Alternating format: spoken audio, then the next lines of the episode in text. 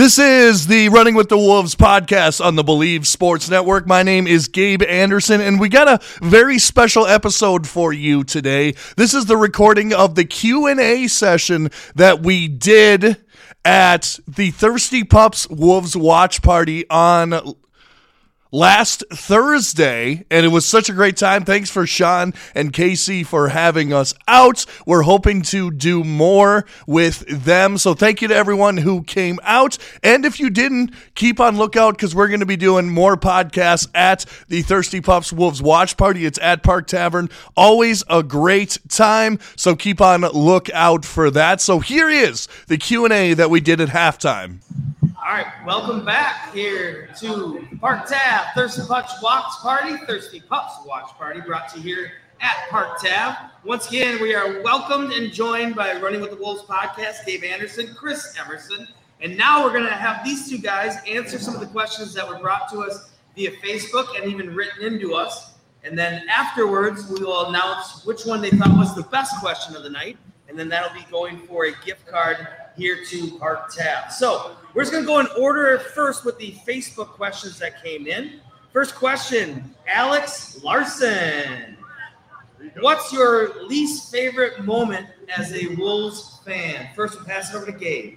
Man, I mean, where do you start? I mean, 2008, 2009, 2010. But I think actually, you know, this season, I was at that Charlotte game where we just blew it. Kind of, I, I hope it's not foreshadowing for what we're seeing tonight. But I mean, I, I was with Cody over there, and he was like, Why are you worried? We're up 15 going into the fourth against a bad team. I'm like, You don't know the Timberwolves, do you? because that's what we do. We blow leads. So that was that was a low point. But uh, yeah, I'll, I'll say that as my answer. Chris, go ahead. I think mine was uh, when we when we hired Tom Thibodeau. I was against that at the start, and we had such a young, promising team, and we had so many like young assets going in such a like rebuilding, like energy kind of filled. Uh, and then we bring in that guy. And I was like, this just doesn't line up, and uh, it kind of kind of fell apart. You you quit you quit watching the Wolves for a while, right? I did. I yeah, because you were not a Thibodeau guy at all. I by the way, I saw I saw something on Facebook a couple days ago. They asked Tom Thibodeau if he's happy that, that the Knicks are good going into the All Star break, and he said, "I'm never happy." so if that says anything about Tom Thibodeau, I just think he's a curmudgeon for Yeah. life. Yeah. Well, he's a basketball lifer, right? Yeah. Okay, this one comes in by Josh Betterman. He said, We got Monte Morris, who's another key piece you'd like to see uh, for our shooting off the bench. Yeah, so basically, who would we like to see shooting a little better? Honestly, and if you listen to the podcast, you're not going to be surprised by my answer. Jaden McDaniels. I mean, you you he gets a wide open three, and it, he's shooting like only 37%, and we're going to be paying him like 25 million dollars next year. He's got to be better. He's only averaging about 10 points a game, and then of course slow mo as well. He takes 15 minutes to decide if he's going to shoot a three. So either shoot it or attack. That's all I'm saying. I think we just need to. I mean, not even like a certain guy. We just need to up the numbers. Like we need to move the ball around more, so like Alexander gets to rock some more. Like um, Naz can get it open, you know, look some more. I don't. I don't think there's a certain guy that's gonna really step up unless we get a veteran free agent because our roster's what it is, um, and none of those guys are high level shooters right now. And obviously, like like you were mentioning the question, Monte Morris. I mean, he only had six games against uh, with the Pistons, so he's got to amp it up as well. So I think he's only got two points tonight. So like to see a more efficiency there. All right, and our next question comes in from Joe Nelson. Shout out Joe, he's been here a couple times. Should Finch let Ant and Kat play enough minutes to win All Star Game MVP on Sunday? Possibly 30 minutes plus. Uh, personally, let's see. I, I think so, and it just just for the fact that I don't think the Wolves did did KG ever win one in All Star MVP. yep. He did win one. In Atlanta. Yeah, in Atlanta. But I- I don't know when when you've got two guys in the All Star game, it would be cool to see them play together. And some overall, the All Star game, be interested to see.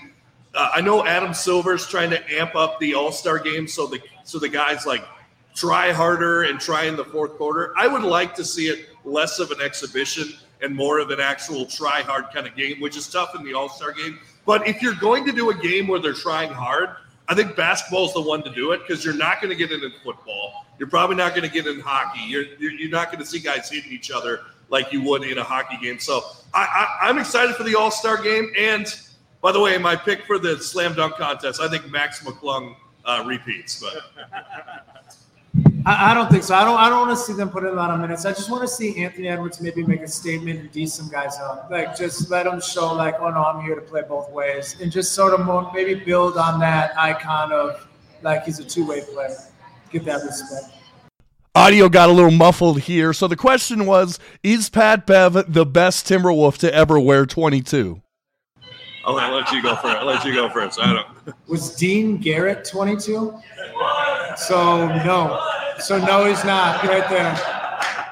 Um, I remember Dean Garrett, I think, had like a 15 and 15 game. It might have been a 20 20, I don't know. And I remember seeing him out at a restaurant in the Mall of America that night, and I waved at him through the window. It was a big moment when I was a child. So Dean Garrett, way more than Pat Bev. Here, here's the thing about Pat Bev. He was fun for a minute, but I'm glad they got rid of him when he did. We needed him to like establish some some veteran presence for a young Wolves team. But I think we got rid of him at the right time because, as you see now, he's getting thrown from team to team. He just got thrown from Milwaukee, which honestly, I would rather have campaign than uh, Patrick Beverley anyway. So that's my opinion of Pat Bev. Audio got a little muffled here as well. The question was Will Mike Conley come back? I'll, I'll start with, with this question. I think that they're going to bring him back next year. I really do. Maybe he takes a lesser contract to come back with us, unless there's a contender that really needs a starting point guard, which there might be. I don't know. I, I see I see them re-signing Conley and maybe giving it a go. Maybe a one-year contract, and then if it doesn't work out, trade him at the trade deadline. Who knows? Um, the way that we made a team-friendly deal with Pat Beverley, speaking of, uh, where we gave him a gave him a $12 million deal just to trade him, just to make sure he got paid. I don't think this organization is going to do any movement of uh, Conley against his will, and I think he's going to stay. He'll probably we can't trade him for one because trade's over, but um, and his contract's up. So we'll be able to sign him for probably a team-friendly deal, but we're going to have to really look forward to some different type of uh, point guard moving forward because he is not the long-term answer for the progression. Oh, definitely not. Definitely not. Good. All right, and these are three writing questions. So first question comes from Evan. He says, "Who will be in the play-in the play-in tournament?" Uh, I'm gonna go, man. As much as I, I know they're kind of hot right now, I'm gonna go with the. Let's see. I'm gonna go with the Lakers. I'm gonna go with the. Uh, I'm gonna go with the Kings. I, I think the Kings fall a little bit down. Um, it's it's easy to say Pelicans, but it's it just depends for them if they stay healthy. It, yeah, with Zion and Ingram's hurt all the time, but who do I think comes out of the plan? Honestly, I think the Lakers and the Warriors come out, come out of the plan. Good. That's a hard question. Play it. Um, maybe uh, I'll go. I'll go. Jazz will be in the play-in game, and uh, We'll go Jazz and and Warriors. I think that'll be a decent game, and uh, I got Jazz. I'm a big Jazz fan. Yeah, I can see where you're yelling. Yeah.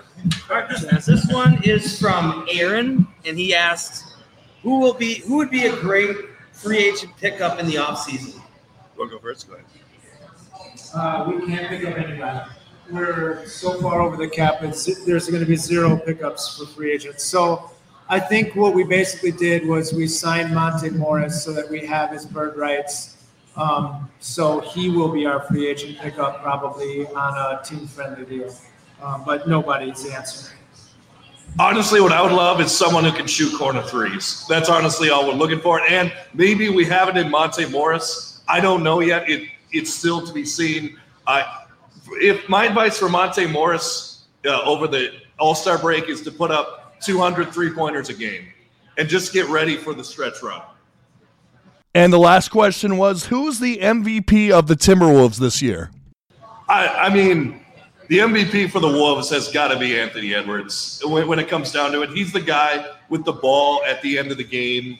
Uh, he, he's the guy who can go on a run and get hot at any time. But honorable mention would be Rudy Gobert. I mean, just just how great he's been this season. Uh, number one in defensive rating for the Timberwolves this season, and he affects games probably more than anyone else uh, defensively in the entire league. Um, I'd actually flip that. I'd say I'd say Rudy Gobert. Rudy Gobert is probably the MVP currently for me because he just sets sets the mood, sets the standard for what we're doing. Um, but for us to be elite, if we want to be elite by the end of the season, it's going to have to be Anthony Edwards. Um, he's going to have to be playing at an MVP level because we just don't have enough punch uh, from the other guys. So I would say, in a perfect world, Anthony Edwards is the answer at the end, but I'd say Rudy Gobert. So thanks again for everyone who came out to the Thirsty Pups Wolves watch party. We had a blast. It was a great time meeting you all, and we're going to do it again. Keep on lookout for dates and times. It always goes down at the Park Tavern. Thanks once again to the Park Tavern for having us out. This is the Running with the Wolves podcast. Make sure to like, share, and subscribe on YouTube. And if you're listening on Spotify or Apple Podcasts, give us a five star rating. Tell us what you like about the show. And once again, tell one friend, and then they'll tell one friend, and then they'll tell one friend. We're really trying to blast this thing off into the stratosphere. And as always, go Wolves.